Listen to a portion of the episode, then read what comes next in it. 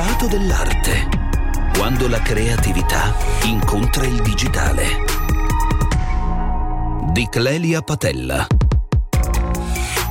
Nel 2005 il famigerato street artist Banksy si trova in Palestina e cosa fa? Si appropria di un pezzo della barriera israeliana e ci scrive sopra una parola. A quel punto avvia una vera e propria caccia al tesoro e la prima persona a trovare la roccia avrebbe dovuto scrivergli questa parola eh, mandandogliela via email e, e così sarebbe diventato proprietario della roccia. Questa parola era Spike e questo è il nome dell'opera, unica nel suo genere, perché la roccia è diventata un'opera d'arte di Banksy. Eh, l'ultima apparizione di Spike fu alla Vanina Olasek Gallery di New York e tempo dopo venne invece acquistata da un collezionista privato. E chi era? Il nostro concittadino e famoso tenore Vittorio Grigolo. Ma cosa succede oggi a Spike? Oggi nella sua versione NFT eh, che sono opere racchiuse in un file, diventa la prima opera messa in vendita da Valuart, che è una società fondata dallo stesso Grigolo insieme a Etan Genini e Michele Fiscalini, società specializzata nella criptoarte e negli NFT. Valuar, cosa ha fatto di speciale con Spike? Ha ricreato un avvincente viaggio in CGI immaginando la pietra perduta che fluttua nell'universo fino a quando alla fine ritorna al suo giusto posto sulla Terra da cui emerge come NFT appena coniato. Sentiamo cosa ci racconta Vittorio Grigolo in merito a questa sua nuova avventura nel mondo della criptoarte. Ma buongiorno a tutti, eh, più che un'avventura è un'icona, è un progetto iconico, è qualcosa di, che mi lega ancora una volta all'arte, perché sai benissimo che dal mondo della musica e dell'opera ora mi sono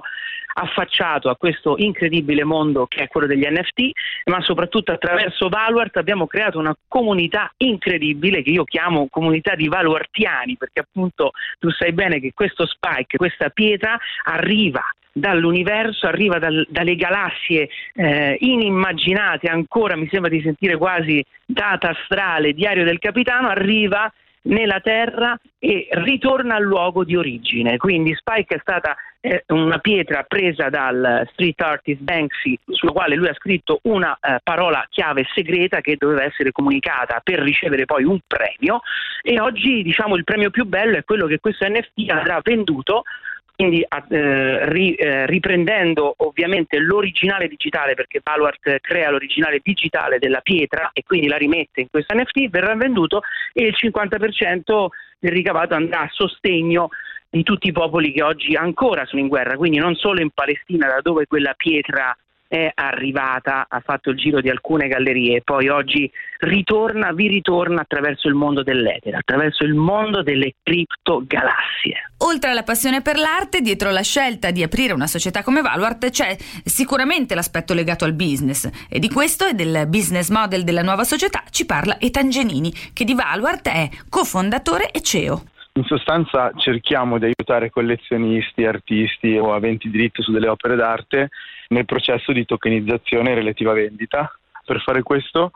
abbiamo tutta una serie di servizi che ci piace definire sotto lo stesso tetto, nel senso che il collezionista, l'artista viene da noi in studio, in galleria, si siede subito con tutte quelle persone che poi si occuperanno delle diverse fasi, che sono prima di tutto capire la natura dell'opera, la storia, analizzarla per tramutarla in una storia da poi riproporre in NFT. Per fare questo abbiamo una direzione creativa che da subito è a disposizione, cerca di capire anche come vive l'opera l'artista, come vive l'opera il collezionista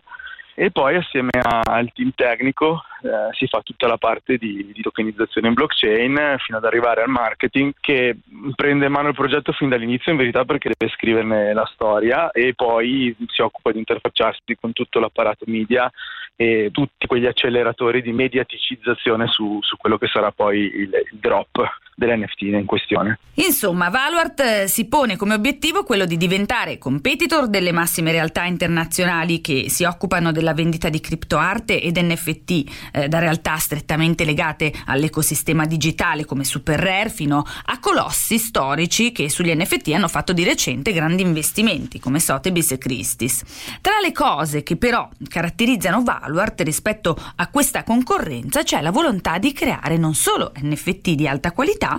ma che abbiano anche eh, dietro delle storie importanti. Sentiamo ancora Genini. Mm, non ci piace molto definirci dei competitor rispetto alle altre piattaforme popolari che si conoscono perché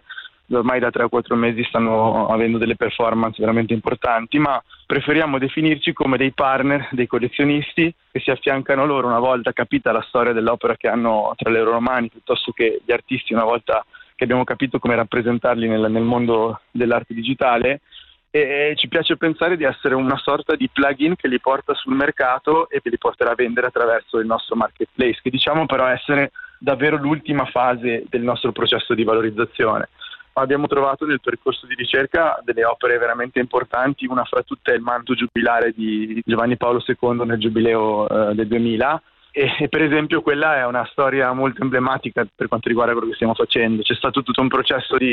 comprensione rispetto a quello che era la storia del manto, rispetto a quello che è stato l'impatto del manto sulla cultura mh, da dopo la prima visione da parte del mondo di quel manto quindi c'è stata una fase anche di ricerca tra noi sarti, artisti che hanno sviluppato proprio il concetto dietro al manto, c'è stata una fase anche di ascolto per capire quali erano le esigenze rispetto a, a, alle richieste della, del Vaticano e de, del Papa, ma anche le esigenze che loro volevano no, non andassero a essere troppo invasive, ma magari neanche tanto rispettose di quello che è la cultura nativa dell'opera. E ringraziamo i nostri ospiti Vittorio Grigolo e Tangenini. Noi ci sentiamo sabato prossimo. Nel frattempo dedicate qualche ora delle vostre vacanze anche all'arte, perché ovunque siate troverete sempre un po' di arte.